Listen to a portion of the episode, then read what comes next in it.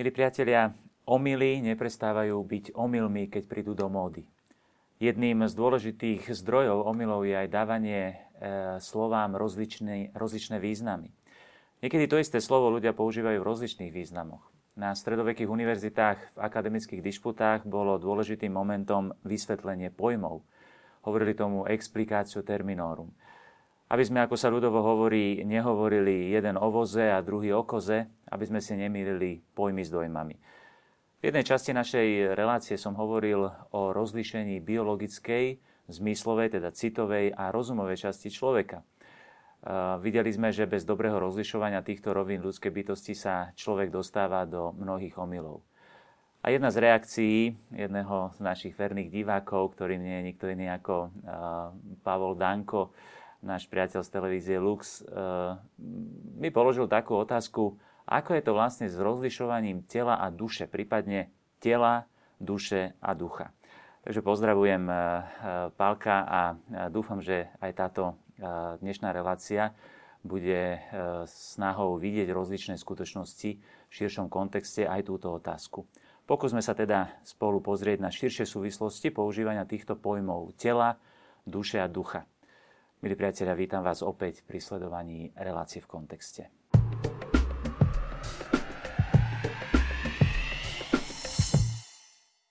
Qui bene distinguit, bene docet. Kto dobre rozlišuje, dobre učí.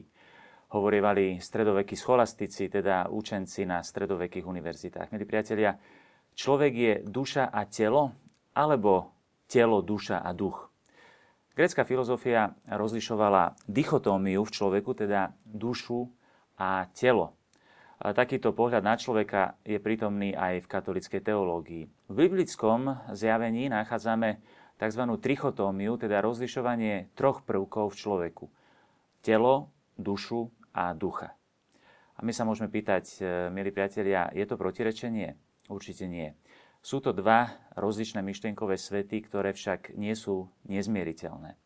Skúsme si ich všimnúť teraz trošičku e, bližšie. Grecké myslenie rozlišuje od počiatku dva aspekty skutočnosti. Materiálny na jednej strane a nemateriálny aj v človeku rozlišuje tieto dva prvky. Telo a dušu. Teda zmyslový svet a potom teda svet, e, nemateriálny svet rozumu. Grécké myslenie však má tendenciu k istému dualizmu, najmä Platónov pohľad na človeka vníma nemateriálnu dušu ako niečo dobré a tú telesnú stránku človeka vníma ako niečo nízke, ba dokonca nutné zlo, od ktorého sa treba oslobodiť. Aristoteles vnímal človeka v jednote. E, vnímal dušu ako podstatnú alebo substanciálnu formu tela. Teda duša dáva, tak povediať, telu jeho bytia, jeho dokonalosť a sú neoddeliteľne spojené. Kresťanskí učenci samozrejme videli v stredoveku väčšiu kompatibilitu Aristotelovho pohľadu na človeka s biblickým pohľadom, než napríklad ten Platónov pohľad, ktorý bol veľmi dualistický. Vnímame to napríklad aj vo filozofii a v teológii sv. Augustína. Milí priatelia, katechizmus katolíckej církvy e, takto charakterizuje pohľad Božieho zjavenia na človeka. Ľudská osoba je stvorená na Boží obraz a je to bytosť zároveň telesná i duchovná. Biblický opis vyjadruje túto skutočnosť symbolickou rečou, keď tvrdí, čítame v knihe Genesis, Pán Boh utvoril z hliny zeme človeka a vdýchol do jeho nozdier dých života. A tak sa stal človek živou bytosťou. Teda, môžeme povedať, milí priatelia, Boh chcel celého človeka, ako hovorí katechizmus. Isté biblické vyjadrovanie je semickým vyjadrovaním, ktoré sa veľmi odlišuje od greckého, vôbec nielen vyjadrovania, ale aj spôsobu myslenia. Pod pojmami telo a duša biblické zjavenie nevníma len nemateriálny a materiálny prvok v človeku, tak ako to vnímalo grecké myslenie. Ale pod telom, čo sa po hebrejsky povie basár, rozumie človeka v jeho ohraničenosti, pominuteľnosti a závislosti od Boha. Napríklad u proroka Izaiáša čítame, každé telo je ako tráva a všetka jeho krása ako polný kvet. Čiže tieto texty vyjadrujú, že telo je vyjadrením celého človeka v jeho pominuteľnosti. Myslí sa tam celý človek. Napríklad čítame u Izaiáša, text, ktorý je citovaný aj v Evangeliu Sv. Lukáša. Každé telo uvidí Božiu spásu. To samozrejme v greckom myslení, a ktoré vlastne, vlastne aj neznám, kde pod telom myslíme tú telesnosť, tak si ťažko vieme predstaviť, že by telo mohlo zažiť Božiu spásu, a pretože je, vnímame ho možno až, až, až príliš neosobne. Teda telo vyjadruje závislosť na Bohu, potrebu spásy. Duša v hebrečine nefeš zasa vyjadruje v biblickom chápaní človeka v jeho životnom princípe. Teda robí z človeka živú bytosť. Vo Svetom písme výraz duša často označuje e, ľudský život alebo celú ľudskú osobu. Vyjadruje vášne, city, túžby, záľuby i lásku. Duša vyjadruje teda celého človeka v jeho vitálnom životnom princípe. Duša napokon e, v hebrečine duch, e, vyjadrený slovom ruach, vyjadruje to, že človek je zameraný na Boha. Teda vyjadruje to to, že človek je pozvinutý do spoločenstva s Bohom. Teda život ducha je v biblickom slova zmysle životom s Bohom. Niekedy mu celkom správne hovoríme aj duchovný život, teda život e, v spoločenstve s Bohom. Samozrejme, milí priatelia, slovo duch alebo e, duchovný, alebo niekedy tomu používame teda na to aj výraz spirituálny, sa používa bežne aj v úplne inom význame, vo filozofickom význame, pretože vo filozofii napríklad toto slovo duchovný znamená v podstate nemateriálny, presahujúci materiálny svet. V tomto zmysle pod duchovnými skutočnosťami rozumieme nemateriálne skutočnosti. Tak môžeme napríklad hovoriť aj o duchovných bytostiach, keď hovoríme o anieloch, teda o bytostiach, ktoré sú nemateriálneho charakteru, ktoré presahujú materiálny svet. V tomto zmysle môžeme dokonca hovoriť aj o duši, ako o nemateriálnom princípe v človeku a duša v tomto zmysle je duchovná, ale vtedy to znamená, že je nemateriálna, že má nemateriálny charakter. Pod slovom telo zasa rozumieme fyzický aspekt človeka v jeho biologickom rozmere, je v jeho zmyslovom a citovom rozmere. V tomto zmysle psychická časť, myslíme tým citový a emocionálny život človeka, viac spadá do telesnej oblasti. Napríklad hovoríme aj v medicíne sa hovorí o psychosomatických skutočnostiach. To znamená, to je veľká súvislosť tej biologickej časti človeka a mm, teda psychičná a pod psychičnom sa myslí v prvom rade emocionálny svet. Čiže niekedy v tom býva skutočne veľký, e, veľký zmetok. Kým rozum a vôľa sú v pravom zmysle duchovnými časťami človeka, teda e, úplne presahujúcimi materiálny svet. Niekedy sa eh, aj teda eh, nie celkom správne používa eh, ten výraz duševný, niekedy sa hovorí o duševnom živote. No duševný život je v prvom rade rozvíjanie tých častí človeka, ktoré sú emocionálne a možno aj rozumové a tak vlastne duševný život by bol život povedzme mm, kultúry, život umenia a podobne, či žijem do divadla, tak rozvíjam svoje duševno. Ale nebolo by celkom presné povedať, idem do kostola, idem sa modliť, aby som rozvíjal duševný život, to by sme už mohli nazvať skutočne správne duchovný život, teda život s Bohom. Priatelia, qui bene distinguit bene docet, kto dobre rozlišuje, dobre učí. Vidíme, že slova telo, duša a duch môžu mať naozaj veľa rozličných významov. Iné pod, týmto, pod týmito slovami rozumie obrazné semické vyjadrovanie, iné pod týmito pojmami myslí abstraktné grécke filozofické vyjadrovanie. Mnohé nedorozumenia a omily vznikajú vtedy, keď napríklad v rozhovore používame tie isté slova, ale každý pod ním myslí niečo iné.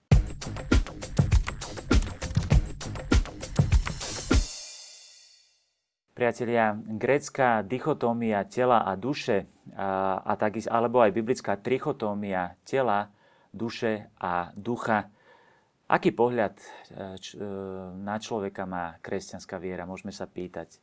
Ten grecký alebo ten biblický.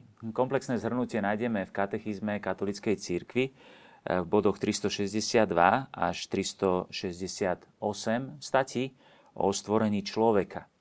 Jeden z tela a duše sa nazýva tento článok katechizmu katolickej církvy. Kresťanská antropológia nevidí protirečenie medzi gréckým rozlíšením tela a duše, a biblickým rozlišením tela, duše a ducha. Sú to dva odlišné myšlienkové svety, ktoré si však e, nutne neprotirečia. Konec koncov aj v Ježišovom vyjadrovaní nájdeme niekedy dichotomické rozlišovanie, napríklad v takých výrokoch, ako je, keď pán Ježiš hovorí, že nebojte sa tých, čo zabíjajú telo alebo dušu, ale, dušu zabiť nemôžu. Skôr sa bojte toho, ktorý môže i dušu, i telo zahubiť v pekle. Kresťanské učenie o človeku, milí priatelia, zahrania obe, oba myšlienkové svety a integruje ich. V prvom rade katechizmus tvrdí, tvrdí jednotu človeka. Je mu cudzí každý dualizmus. Ľudská osoba, stvorená na Boží obraz, je bytosť zároveň telesná i duchovná.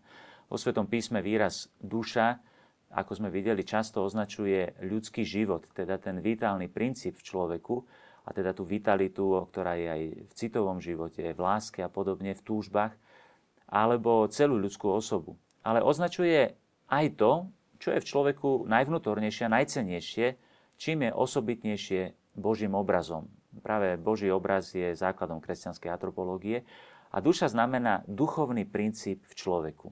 Telo človeka má účasť na tejto dôstojnosti Božieho obrazu, teda ľudské telo nie je e, niečím, čo je len akýmsi prídavkom e, veľmi nízkym.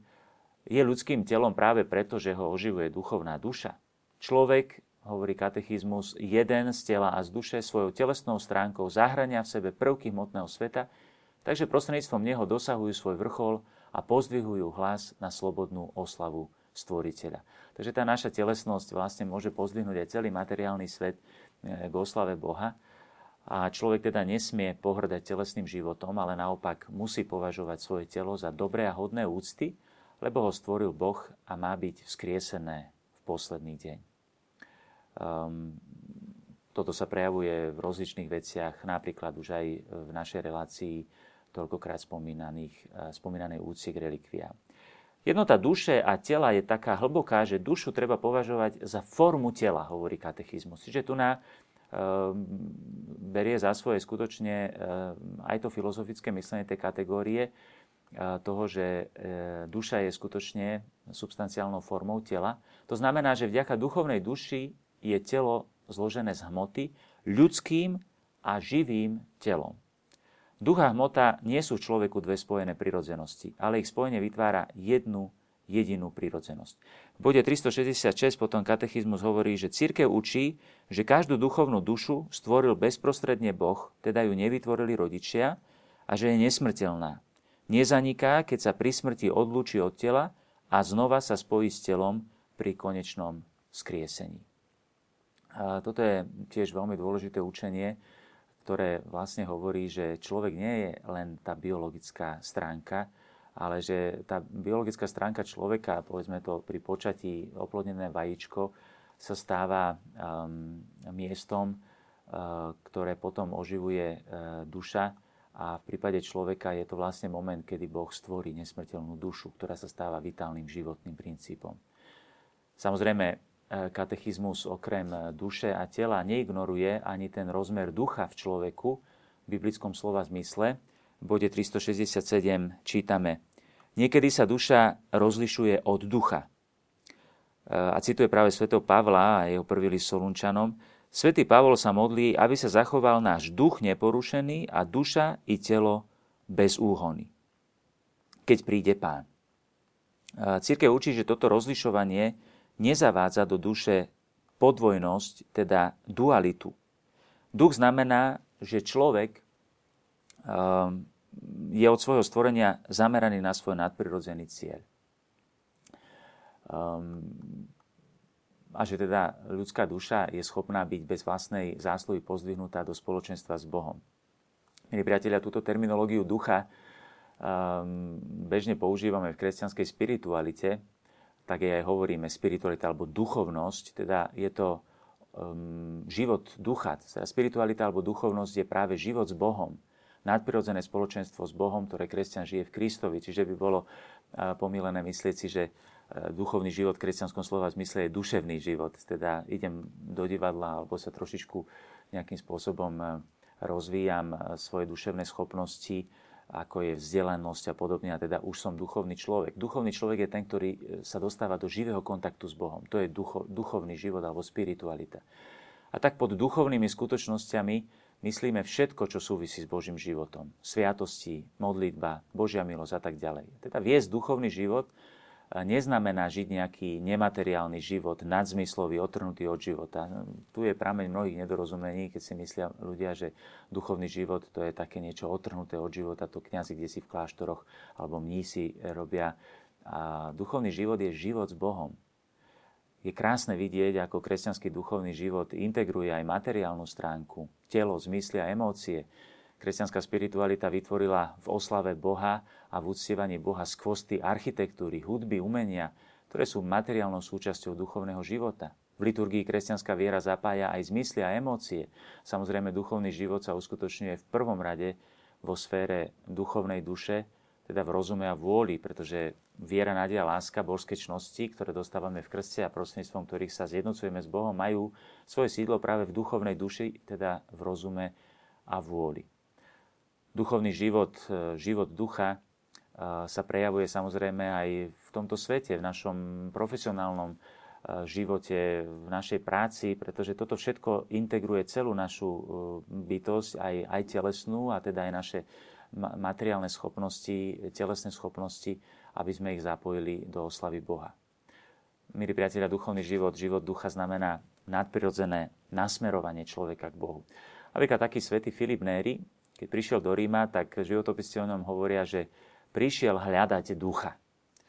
On pod tým rozumel práve toto hľadanie horlivosti v duchovnom živote, teda autentickú, hlbokú duchovnú duchovný život, spiritualitu kresťanskú. Je to pekné vyjadrenie duchovného života, hľadať ducha. Teda mať ducha v tomto zmysle, pamätám si, ako nás k tomu učil aj e, náš duchovný otec mojej farnosti, že mať ducha znamená žiť s Bohom, Ježišovi Kristovi. Naopak, nemať ducha znamená byť svetákom a teda mať zmýšľanie tohto sveta, ktorý žije bez Boha.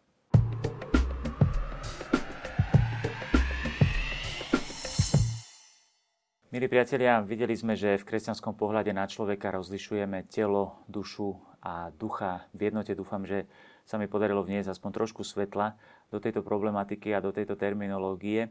A pozdravujeme aj našho e, verného diváka e, Paliho Danka. Pali, dúfam, že sa nám to podarilo e, objasniť. Ale aby sme to ešte trošku skomplikovali, ešte katechizmus spomína v tom poslednom bode 368 tejto problematiky, aj otázku srdca. Biblické zjavenie kresťanská viera ešte rozlišuje v človeku aj srdce. Citujem, duchovná tradícia církvy zdôrazňuje aj srdce, a to v biblickom zmysle, vyjadrujúcom hĺbku bytosti, kde sa osoba rozhodne alebo nerozhodne e, pre Boha. Evangelium hovorí, že Mária zachovávala všetky tieto veci vo svojom srdci a premyšľala o nich. Teda kresťanská spiritualita pozná úctu k Ježišovmu srdcu. Srdce je samozrejme aj vo fyzickom zmysle ten sval, ktorý pumpuje krv do celého organizmu. Ale musím povedať, že myslím, že taký nejaký spoločný zmysel alebo zdravý rozum e, človeku hovorí, že keď hovoríme o srdci, tak nemyslíme tento tento sval. Pamätám si na detskej omši, keď som to deťom vysvetloval, že keď hovoríme o srdci, tak nemyslíme na to srdce, ktoré pumpuje krv a deti tak na mňa nechápavo pozerali, že to je jasné. Uh, už deti majú taký bezprostredný zmysel pre pochopenie srdca ako určitého duchovného stredu ľudskej bytosti, kde sa stretávajú všetky aspekty ľudskej bytosti, tela, duše i ducha. Na tom mieste, ktoré nazývame srdce, človek v jednote svojej bytosti stretá Boha a otvára sa mu. Srdce vyjadruje tú obdivuhodnú jednotu človeka, ktorú e, vidí v človeku kresťanské učenie. Avšak túto jednotu, milí priatelia, človek nachádza iba vtedy, keď sa otvorí Bohu. Ako to veľmi krásne vyjadruje Žalm 64, keď hovorí, hlbočina je človek a jeho srdce priepasť. Kto sa vyzná v človeku? Človek nachádza sám seba iba v Kristovi. Tam sa ako keby tie nítky e, celej našej bytosti stretajú a tam nachádzajú svoju jednotu. A preto kresťanská tradícia pochopila, že úcta k Ježišovmu srdcu je vlastne zhrnutím e, celého kresťanstva.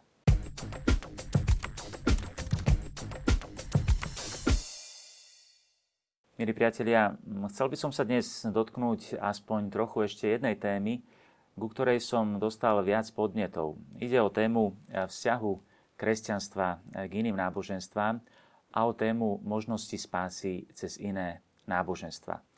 Už predčasom som dostal jeden e-mail, ktorý síce nereagoval na túto našu reláciu v kontexte, ale na inú reláciu e, televízie Lux, v ktorej e, teda účinkujem a to je e, tele, televízna relácia Fundamenty, v ktorej rozoberáme katolickú náuku.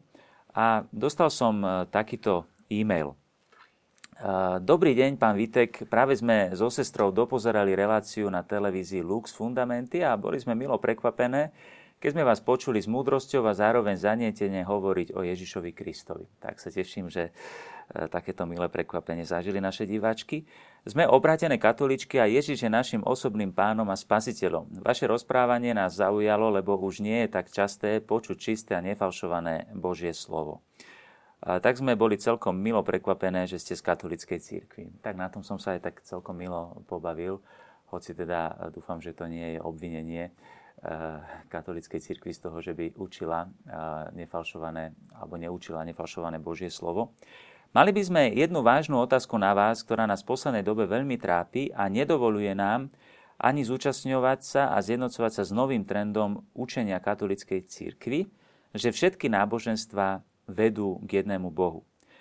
Tento nový trend učenie v rímskokatolíckej cirkvi hovorí, že napríklad s moslimami máme jedného Boha a dokonca i s moslimom môžeme uzavrieť manželstvo, pričom on bude prisahať na Korán a my na Bibliu, lebo toto nové učenie katolíckej cirkvi hovorí, že máme jedného Boha. A potom sú tam citáty, ktoré teda vyvracajú biblické, že teda jediná cesta, ktorou, ktorá vedie k Otcovi, je Ježiš Kristus. A teda zdá sa, že takéto učenie katolíckej cirkvi priamo protirečí e, evanieliu a biblickému zjaveniu. Na záver je tam prozba, prosím vás na základe vašej reči v relácii e, televízie Lux, kde ste vyznali Ježiša ako jedinú cestu k spáse, e, aby, ako, sa, sa teda, ako si teda máme ustražiť vieru a ostať v katolíckej cirkvi, keď sa začínajú vyvracať úplné základy našej viery, ak spochybníme Ježiša Krista ako jedinú cestu ku spáse. Ehm, veľmi pekne vám ďakujeme za odpoveď, e, píšu tieto naše diváčky. Veľmi pekne ďakujem za tento ich e, postreh. Ja som sa snažil predčasom už e-mailom odpovedať e, na tieto, na tieto otázky. A my sa môžeme pýtať, bratia a sestry, sú tam samozrejme v tom e-maili ešte aj rozličné odkazy na, povedzme, na stretnutie medzinárodné, a teda medzináboženské stretnutie v Asisi, ktoré bolo s pápežmi, so svätým Janom Pavlom II alebo neskôr s pápežom Benediktom. Pýtame sa teda, čo vlastne učí katolická církev o e, spáse v iných náboženstvách.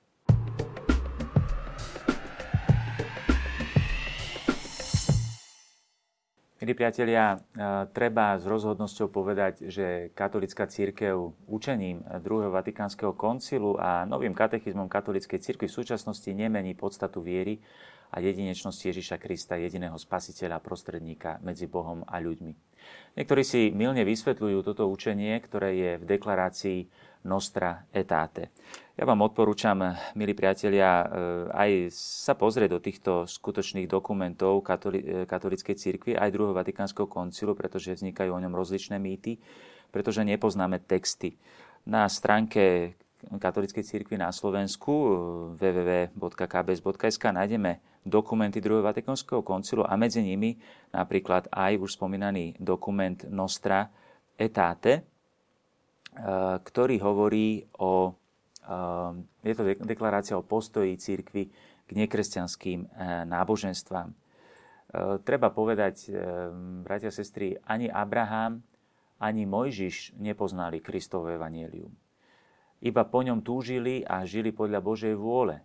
Teda dá sa povedať, že nepoznali Krista, ani, ani ho neprijali do života, hoci po ňom túžili. A táto Božia vola sa im čiastočne odhaľovala a predsa sú spasení, ako tvrdí list Hebrejom v 11. kapitole. Podobne aj ľudia, ktorí bez vlastnej viny v dnešnej dobe nepoznajú Krista a jeho evanielium môžu byť spasení. Ale treba zdôrazniť, že učenie katolíckej cirkvi nehovorí, že každý takýto človek bude spasený, e, stačí, keď e, žije podľa nejakého náboženstva. Ale hovorí iba o možnosti. Teda nemožno to vylúčiť, to by sme obmedzovali Božiu moc. To nesmie oslabovať misijný zápal církve a ohlasovanie Krista. V tomto učení totiž církev nehovorí, že človek, ktorý odmietne Krista, bude spasený. Ďalším dôležitým dokumentom, kde sa o tomto hovorí, je konštitúcia Lumen Gentium druhého Vatikánskeho koncilu, kde sa v 16. bode hovorí o tých, ktorí ho bez vlastnej viny nepoznajú a ktorí žijú podľa Božej vôle, ktorá sa im odhaluje vo svedomí. A to nie sú ľahké podmienky, milí priatelia. Teda církev nikdy nepovedala, že všetky náboženstva vedú rovnako k Bohu. Katolická církev iba nezavrhuje nič z toho, čo je v týchto náboženstvách pravdivé a sveté. Ako keď svätý Pavol napríklad e, ocenil niečo pravdivé dokonca i u modloslužobných Grékov, keď e, sa pozeral na všetky tie oltáre, ktoré tam videl teda túto modloslužbu, tak hovorí, vidím, že ste neobyčajne nábožní a dokonca cituje jedného z pohanských básnikov, keď hovorí, lebo v ňom žijeme, hýbeme sa a sme, ako to aj niektorí z vašich básnikov povedali. Vedia jeho pokolenie sme, čítame v skutkoch apoštolských v 17. kapitole. Ale všetko pravdivé a sveté, treba zdôrazniť, e, milí priatelia, smeruje ku Kristovi, lebo všetko, čo je u nich dobré a pravdivé, církev pokladá za prípravu na evanelium, tvrdí druhý vatikánsky koncil. Toto učenie koncilu teda vôbec neoslabuje misijný zápal pre ohlasovanie Krista, pretože sme si vedomi, že všetko, čo pravdivé a sveté môžeme nájsť v iných náboženstvách, je veľmi neúplné a nedokonalé, poškodené omylmi a svoju plnosť nachádzajú iba v Kristovi, v telenej pravde. Ak sa človek v inom náboženstve necháva úprimne viesť Bohom a Božou milosťou, len ťažko odmietne ohlasovanie Krista. Koncil učí, Lenže ľudia oklamaní zlým duchom sa neraz stratili vo svojich myšlienkach a Božiu pravdu zmenili, zamenili, e, teraz zmenili na lož, slúžiac skôr stvoreniam ako stvoriteľovi. Lebo žijú a zomierajú na tomto svete bez Boha a tak sa vystav, vystavujú krajnému zúfalstvu. Čítame v tejto konštitúcii, Lumen Gentium stati e, o církvi a nekresťanoch. A preto církev pokračuje koncil, pamätá na pánov príkaz. Hlásajte evanielium všetkému stvoreniu. A na Božiu slávu a spásu všetkých sa horlivo stará o rozvoj misií, hovorí táto konštitúcia. Teda, milí priatelia, katolická církev nikdy neučila rovnocennosť všetkých náboženstiev. Katolická církev učí, že plnosť prostriedkov spásy je v katolickej církvi ale to neznamená, že nenájdeme nič pravdivé a sveté aj v iných e, náboženstvách či význaniach. Nesmieme mať čierno-biele videnie, podľa ktorého je katolické kresťanstvo jediné správne a všetky ostatné náboženstvá sú úplne celé nesprávne. E, k tejto téme sa však v budúcnosti ešte pravdepodobne vrátime, nakoľko medzináboženský dialog je stále viac aktuálny aj v našej spoločnosti. Milí priatelia, ďakujem vám za vašu pozornosť a teším sa aj na vaše ďalšie podnety, ktoré nám môžete zasielať na uvedenej eh, e-mailovej adrese alebo telefónnom čísle a budem sa snažiť v budúcnosti aj s mojim kolegom monsignorom Gavendom postupne reagovať aj na tieto vaše podnety a otázky. Dovidenia.